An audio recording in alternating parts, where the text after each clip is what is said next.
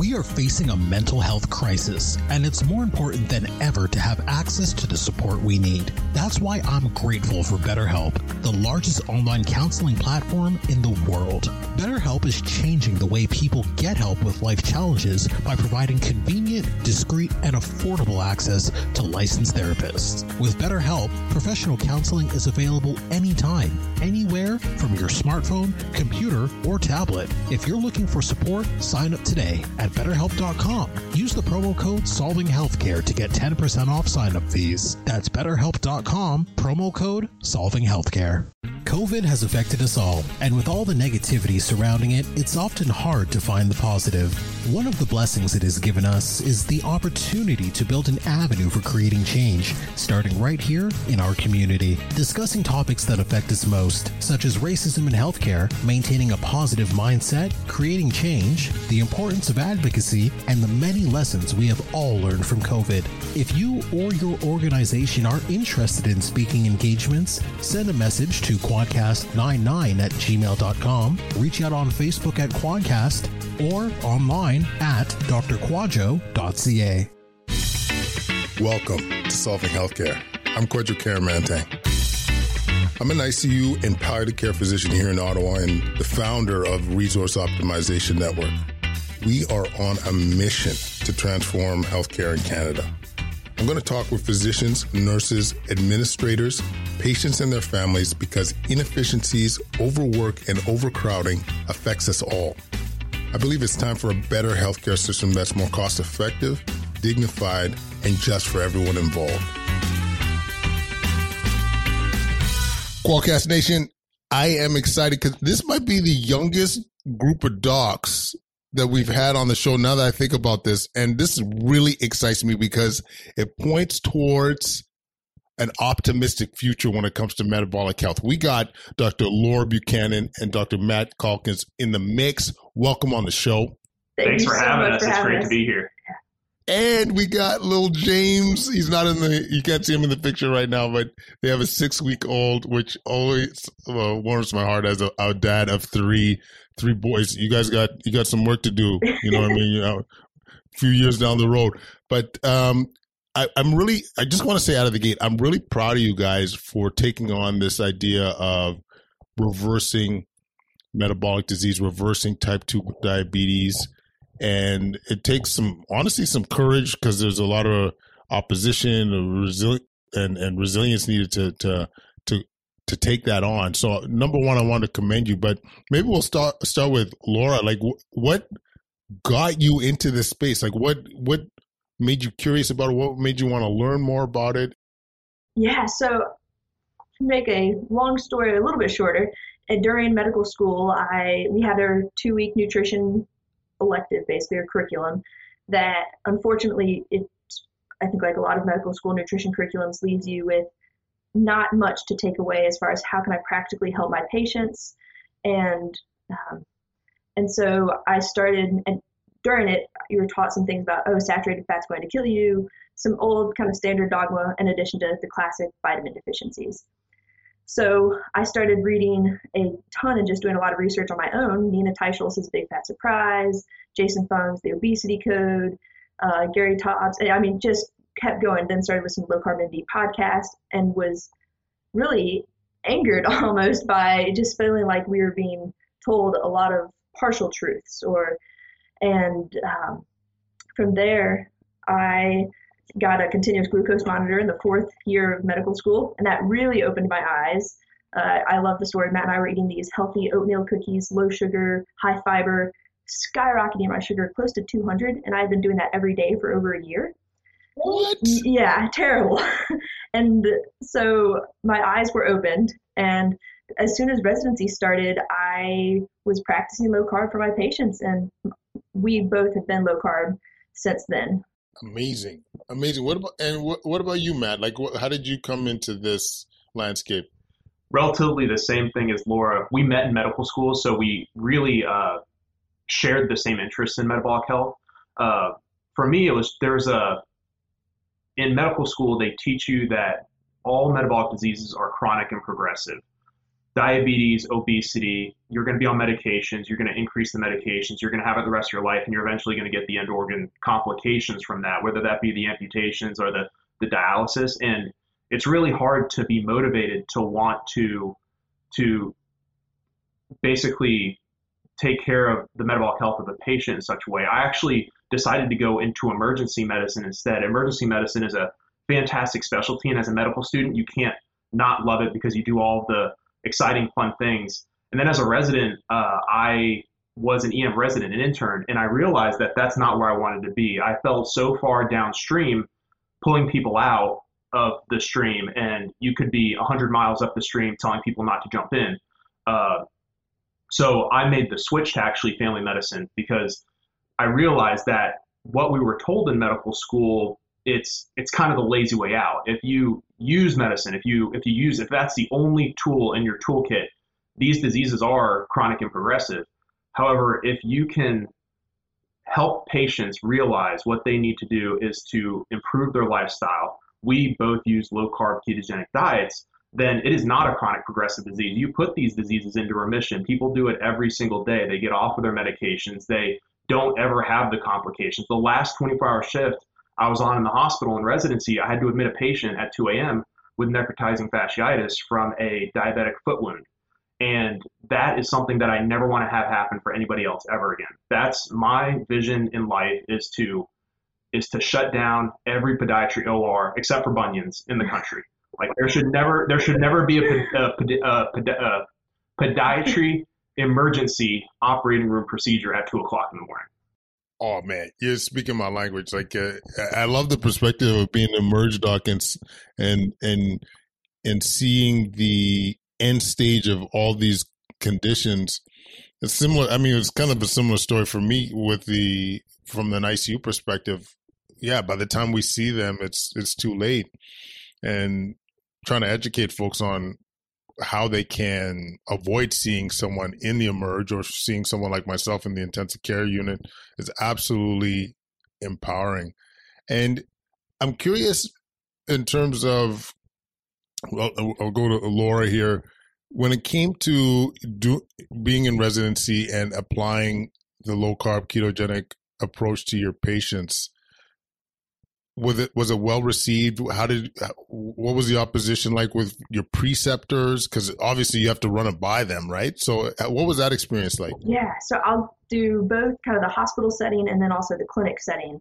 So in the clinic setting uh, initially there was definitely some pushback. I would get fasting insulin labs sometimes C-peptides. If i had someone on insulin i wanted to make sure it was safe for them to titrate completely off. And I would get pushback saying, why are you ordering these labs? This isn't standard of care. And I would explain my reasoning, some of the background science behind it. And they would actually be really interested. And they wouldn't necessarily agree, but they're like, okay, you know, that you have good logic, go for it.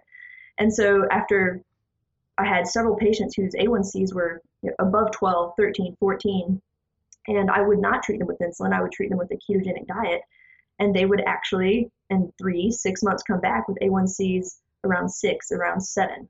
And when the preceptors would see those results there was no question. I mean at that point they were like wow this is incredible. How like how's this happening without medicine? And so the more that i just spoke to people and let them see the results rather than try to uh, argue just only with here's a paper about it here's a paper about it just let them see it I started getting less pushback. Same thing with calcium scans and kind of explaining my logic about the benefit of having, knowing someone's calcium score and helping further risk stratify them. Initially, there was pushback, but in, the end, people were all about it. And in fact, people would start coming up and asking me, hey, do you think I should get a calcium score on this person? Or do you think they could come off of this medication because we're, we want to do this low carb diet? So it's really cool to see that switch in the mindset of not everybody, but a lot of people. Hmm, amazing. And I, just to explain for calcium score, it's basically looking at your risk of, of cardiovascular disease. And yeah, and, and so I, I, that's a better experience than I would have anticipated, Laura, if I'm being honest. And, but I do think there's a leadership lesson there for creating changes. You do it at a, at, at a micro level. And, and, and if you lean on action, it's way more likely that you'll you'll see some change as opposed to as she as as Laura mentioned like just giving them the paper. You know, there's only so many, like you could dissect through a paper and, and crit- criticize it to the ninth degree. And often that's enough, not enough to create change. But if people are seeing it with their own eyes, you're creating that change at a micro level. That that could be quite powerful. And and Matt, did you did you have similar experience as well? Like when it came to implementing it into your practice? Minimal to not at all. Uh, I think that's the, the one of the most important takeaways uh, from you know physicians, providers, uh, allied health professionals that are listening to this is that if you're going through a fight for something you know is right for your patients, uh, in our case it was the ketogenic diet to improve metabolic health, which is not yet widely adopted, even though there's a lot of emerging evidence. The the small battles that you fight and the small battles that you win will make it that much more easier for when the next person comes through in your footsteps. So by the time Laura Laura was a year ahead of me in residency, uh, she paved roads for a full year before I got into family medicine my intern year, and it was basically already done. I could order the insulins, uh, so I could more easily counsel patients on their full risk of metabolic disease, and nobody ever really nobody batted an eye at, at that. Calcium scans for the full risk stratification. Uh, I actually got a lot of our co-residents to do it now, and they're because if you look at the AHA guidelines in America, there's a large swath of people you can get them on in order to help them decide what we need to do about their risk. So these are things that in the moment it's really hard and i'm not going to discount there have been a lot of people who have been put through a lot of hardships to to do what they know is right i hope it's con- uh, consolation to those that are going through that now that you're you're helping the next generation which is helping patients absolutely like i, I can't emphasize how exciting this is to he- hear like this next generation of docs that are creating that change that see the light. I, I still, I'm still curious. Like, what? There's something in you, right? Like, there's something because, like, say in your class, Laura, was there anybody else that was looking at low carb and keto and, and looking at root cause? Like, was there any, like, did, did you feel like you were an army of one, or were you? Like, did you like have like a battle cry where a few of your colleagues were like, "Yeah, let's do this"? we had at least one other friend who he would dive down all the rabbit holes with us, dig into the bottom of the research. You know, what is the underlying pathophysiology? And, and we loved going to coffee shops and just working for hours on this stuff with him.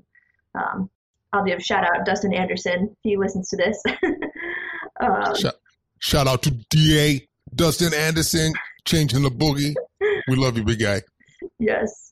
No, like I said, that's exciting to me because it's like if if I were to be honest with you, like when we started to make this show four years ago now, oh my god, this was kind of the you were like the target audience if I was being honest, like the young up and coming docs that can that are open to change because I often I find like my age or older they're pretty re- resistant to change, but it's it's powerful because you your your colleagues will see it, and now you're impacting the lives of your patients. You're, you're like I'm sure even your nurse colleagues that you see in clinic, they, their eyes must be op- like wide open when you guys are in the mix. Yeah, I mean, when you have a patient come in to see you who's lost 60 pounds, and then the nurse obviously notices that because they're checking their weights and seeing the before and after, and then they ask me about it. I'm like, oh yeah, they went keto. Their A1C also dropped six points and that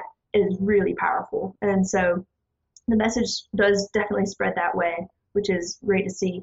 The other thing that is super exciting so one of our other colleagues and good friends who um, during residency was actually very passionate about this stuff as well has uh, got her metabolic health practitioner through the smhp as well she is now faculty and she has actually with us created a metabolic health elective for residents to take and the first residents are now taking it uh, this week actually.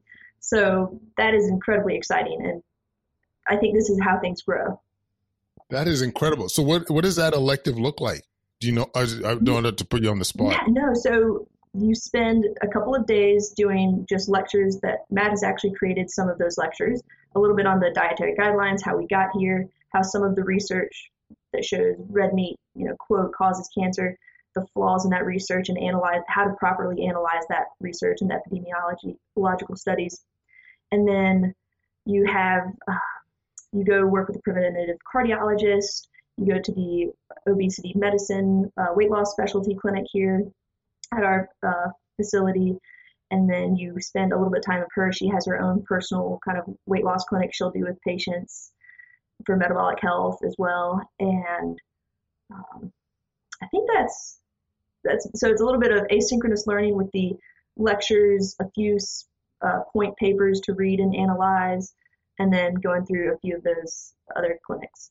Yeah, I think the the beauty of the elective is that you'll you'll this is a low carb ketogenic diet attending, uh, but you'll also rotate through with some of the uh, physicians that are that practice in some of the older models. But I think the the beauty of where we're at today in 2023 is that over the past five years, the published data we have about ketogenic diets to reverse or put into remission metabolic disease has exploded. And we've never really been in this situation before. I think before before let's say 2015 there wasn't really a lot you could you could hang your hat on. But now we have dr tro's pilot program 12 patients.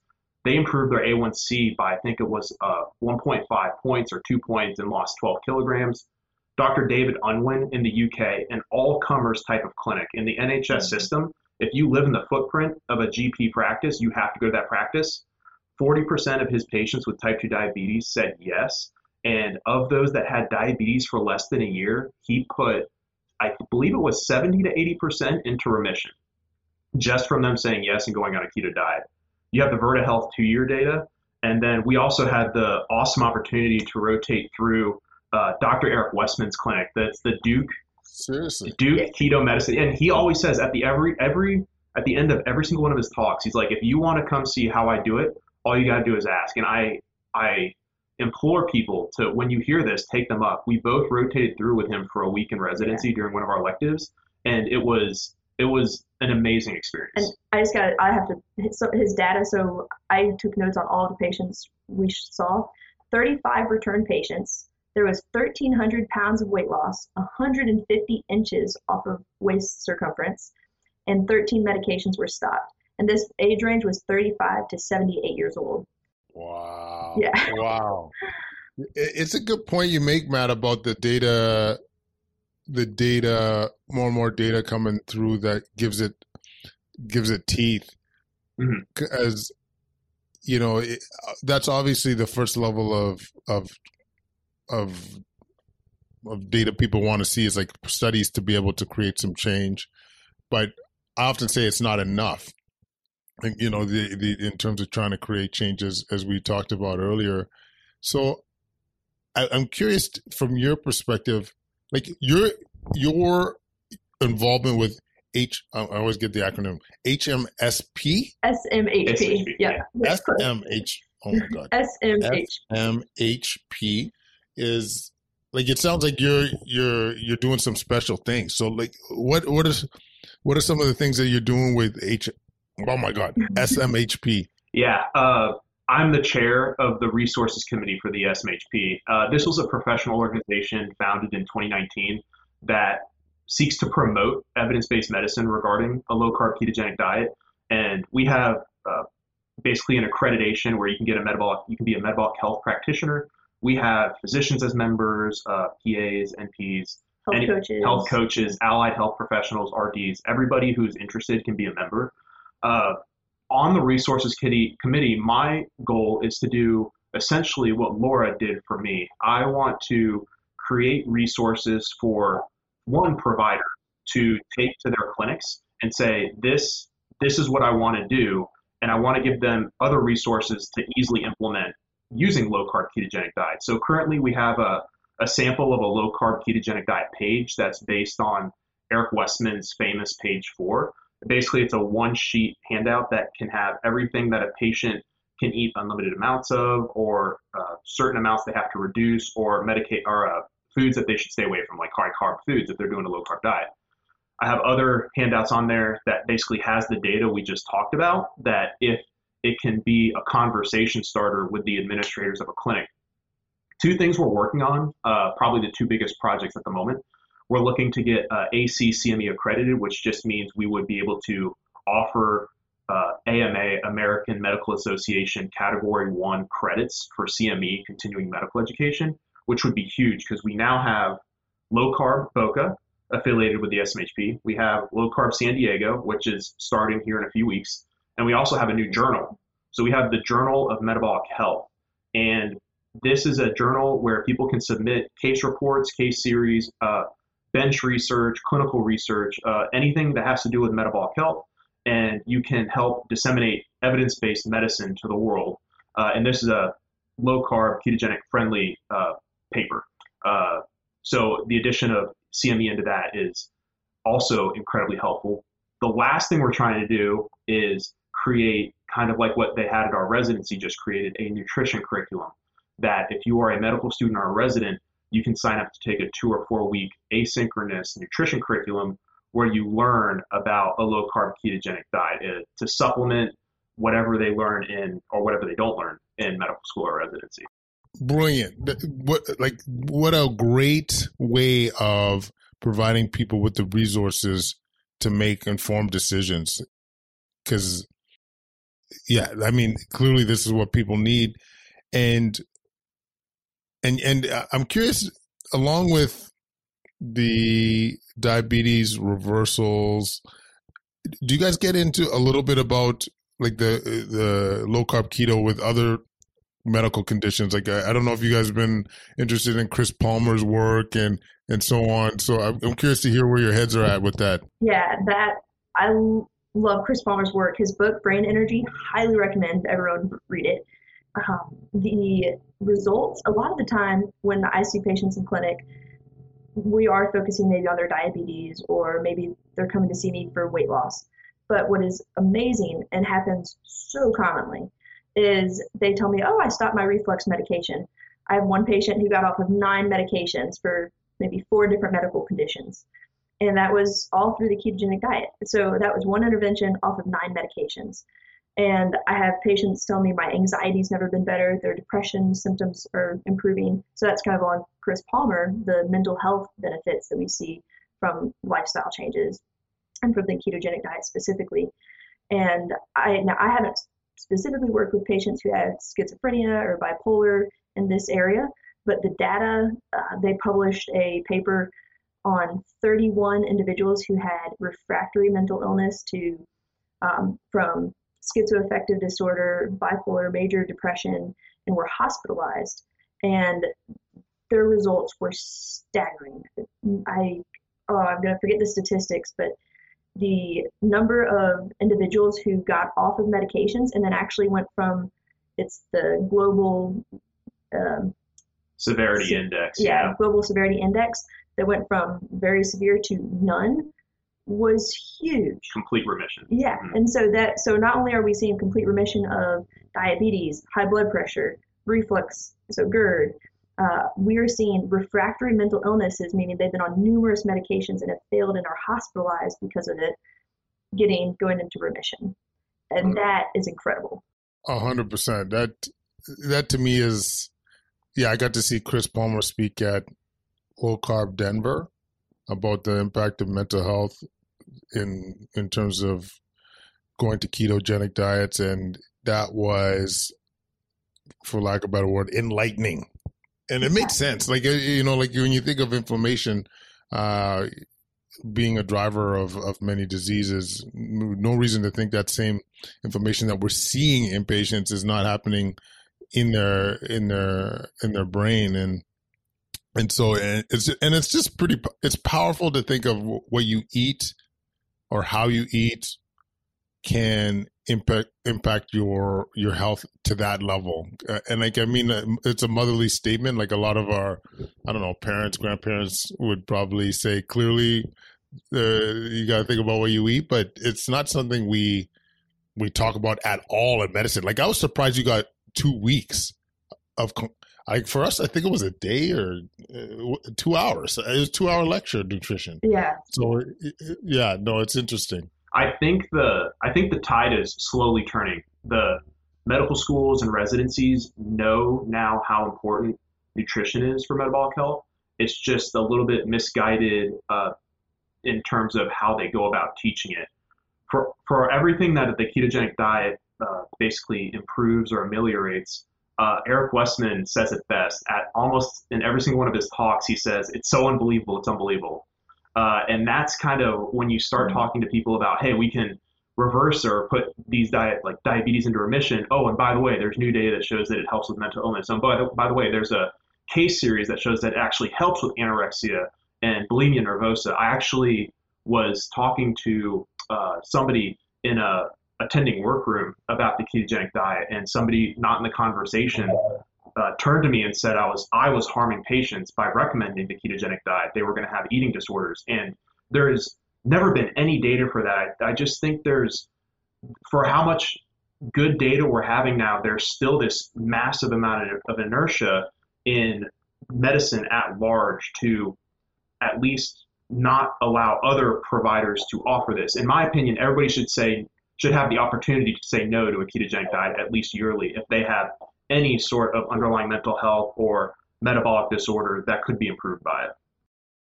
Man, inform, informed decision. What's a shared decision making? Informed Yeah. decision making. Like, I wanted to cuss there for a second, but I, I don't want to cuss in front of James's ear. But like, it it it, it, it actually pisses me off if I'm being frank that we have so much bullheadedness in our profession. Like I I, ugh, like I saw a lot of it during the pandemic. Like I mean, I don't know if you know my story, but I, I, this wasn't on my radar at all. I didn't look, you know, I did a little bit of fasting for myself, but then when I saw the amount of metabolic disease for COVID patients as an ICU doc, like literally, I did, and I say this in, in, in every talk I give about metabolic health. To this day, I've yet to take care of a healthy person, like a completely healthy person. They could have been pre-diabetic, and people will say like there were no medications. Yeah, but you know what? They were their BMI was 35. Like it, it was, there was still there's risks there, and even our patients that were in their 20s, most of them were approaching, if not more than 300 pounds that I dealt that you know that we that we saw. So I I, I think the amount of resistance to change in our profession frankly just gets me uh, like it, it, it upsets me. Yeah. and i i once again commend you guys for for taking this on because it, it's it's not easy. Like if uh, it's not easy when you're at times going to be the lone wolf talking about many of these issues. But getting back to that point though about shared decision making it's that's always the out for young docs or nurse practitioners, whoever. If you say to your patient, you know, this is what we I know about uh, ketogenic diets. This is what our other options are in terms of the medications or starting you on insulin, but this would be my recommendation. These are the risks. These are the the the, the benefits. How do you feel about that?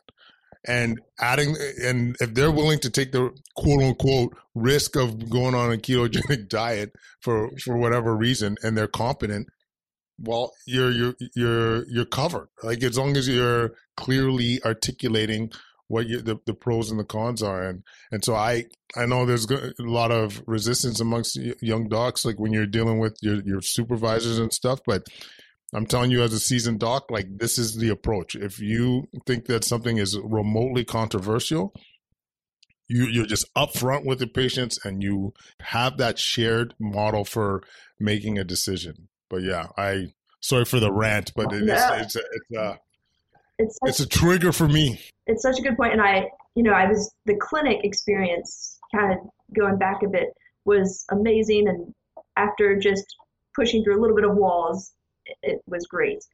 In the hospital, unfortunately, is not the same, uh, and maybe that's because of, oh, I guess I think there's many factors that play there, but there is one particular instance that just stands out, and I think this is we need to fight for our patients, and sometimes you won't win the fight, but at least you can try and we had um, i was working on the pediatric floor and we had a 12 year old admitted with new type 2 diabetes with an a1c of 12 and in the morning we had to give him a lot of extra insulin following breakfast because his sugars were sky high after already giving him a large amount of insulin overnight and it was because he had pancakes and syrup for breakfast. And so I, during rounds, I asked my attending, I said, hey, can we put him on a low carb diet? James making some noise. Babies are always a welcome on the show. Thank you. Um, so, so I asked, will you put him on a low carb diet? And the attending was like, are you trying to kill him and cause a heart attack? And I looked at him like, no, his sugars are really high and we're having to use a lot of extra insulin. So we wouldn't have to do that if we put him on low carb. And then I, you know, I, I said, I think actually the data doesn't support that the low carb diet is actually going to cause a heart attack. And he said, well, what are you going to give him? Because I don't want to give him fat. I was like, well, we can do higher protein then. And the attending said, so you're going to kill his kidneys. And I just, I was very respectful and kind of talked, I was like, I actually don't think the data supports that in people who have perfectly healthy kidneys, high protein is actually going to cause any harm. And we went back and forth a little bit. The rest of the room with the other residents and the fellows were dead silent. It was, you know, kind of awkward. Little intern me and the attending going back and forth. Um, unfortunately, the attending won, and the kid got all the carbs he wanted and lots of insulin for the rest of hospitalization. But I think you should still fight for your patients, and maybe at some point, maybe I put a little something in the back of his head that made him start second guessing or thinking about things another way. Absolutely. Next time the mats of the world grew that rotation and said the exact same thing, then he's starting to realize, like, yeah, you're being foolish mm-hmm. and closed minded and not rational. Yeah. Um, I, I, yeah, I just makes me want to. Yeah, it was um, really that that would be that would be infuriating. Yeah. Any other kind of myths that you often have to address when it comes to to low carb or keto? Like definitely the, I mean, as you mentioned, the kind of the worry about uh, about fats. I don't hear too much about the protein side, but I'm just wondering: is there common uh, common uh, misconceptions that you you often have to address? Uh, I get asked about kidney stones quite a bit, and then gout the data, I mean, in the Virta Health two year study, there was no kids, uh, cases of kidney stones or gout flares, even in individuals who had gout previously. Uh, I personally have had many patients who have had a history of kidney stones as well as gout who have never had any issues once they go on a ketogenic diet. Um, I do monitor, you know, their uric acid levels and just monitor a little bit more closely, and but I have not had issues there. Um, think I think one of the, the most egregious yeah. is the belief that people will go into ketoacidosis yeah. from a ketogenic diet uh, unless you have some profoundly underlying issue or you, you get like acutely ill with like a gastroenteritis. I think it just shows a severe lack of the underlying knowledge of the physiology of, of what a ketogenic diet does. ketosis is completely normal and natural uh, for a perfectly metabolically healthy person, especially overnight. We you can measure ketones and, in the morning, and they, they could and should be 0.3 to 0.5 uh, on a finger stick.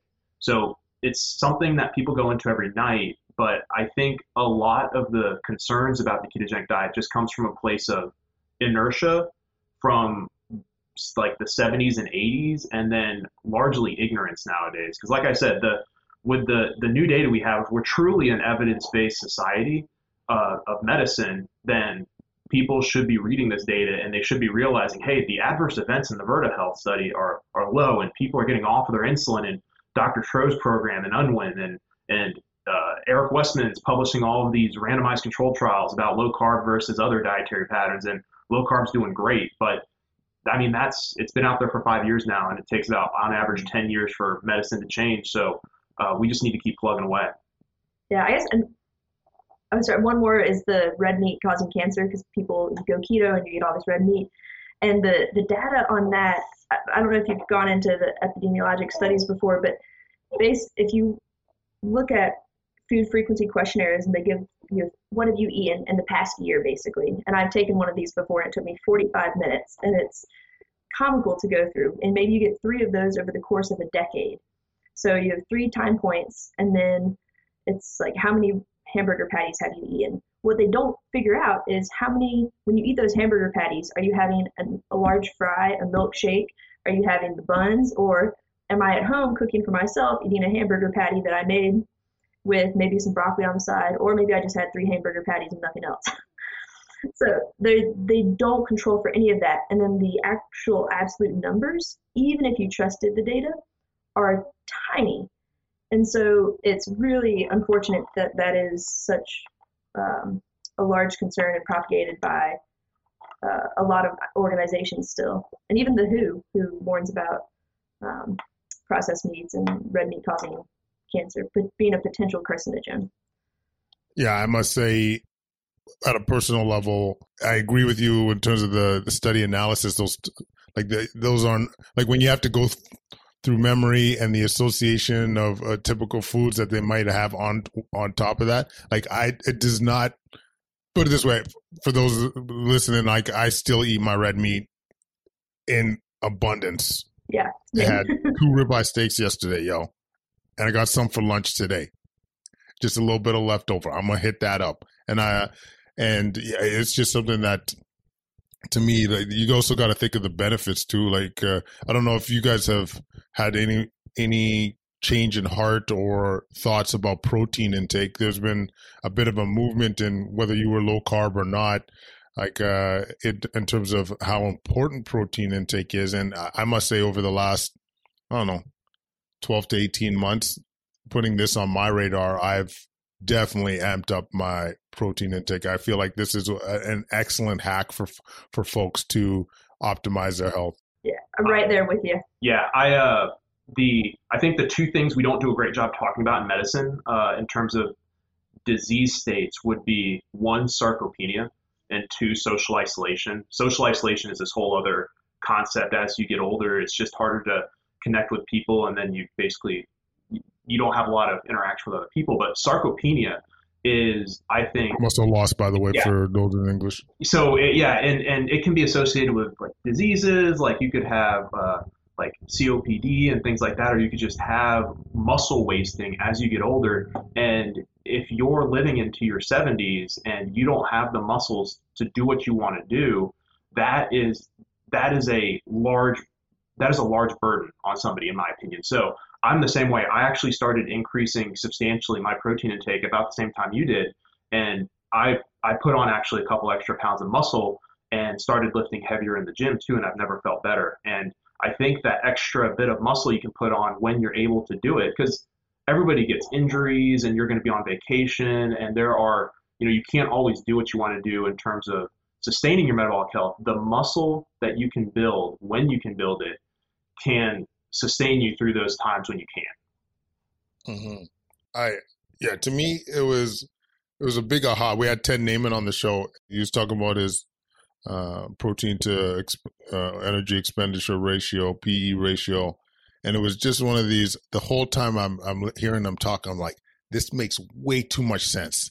Like the idea of definitely the muscle genesis, like the you know, maintaining muscle or increasing muscle mass, which even as from a diabetes perspective, great soaker of of glucose, mm-hmm. great way of managing uh, uh, insulin sensitivity. But then uh, talk about the satiation, like being fuller. Talking about you're less likely to go towards crappy foods when you're fuller. It, it just made way too much sense. And and for me, I, yeah, similar thing. I put on about maybe two three pounds uh, since really amping up my protein. So I go we're, well U.S. So like 0.7 to one uh, um, what am I saying, gram per pound, um, where I, at least where I go for. And uh, I, I, yeah, I love it. I, I love it. It's sometimes, I won't lie though, it is sometimes challenging to go to, to meet your requirements. Like I often have to add a shake or a bar. But yeah, I, I, I've never felt better since, since uh, implementing that. Yeah.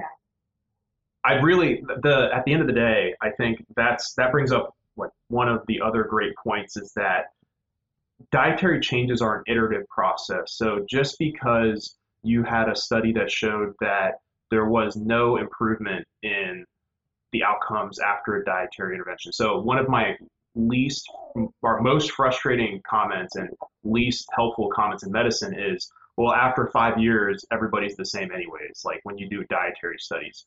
that's not a problem of the diet. It's the problem of the intervention.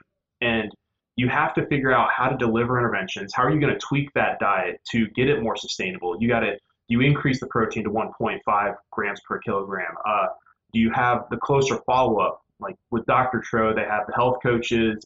Uh, the touch points are immense. Continuous glucose monitors as well for ketogenic diets. You can basically it's like having a health coach in your pocket. Actually, you can eat something on a low carb diet pattern and know immediately whether that meal fit into your dietary pattern, and you can use that for the next meal.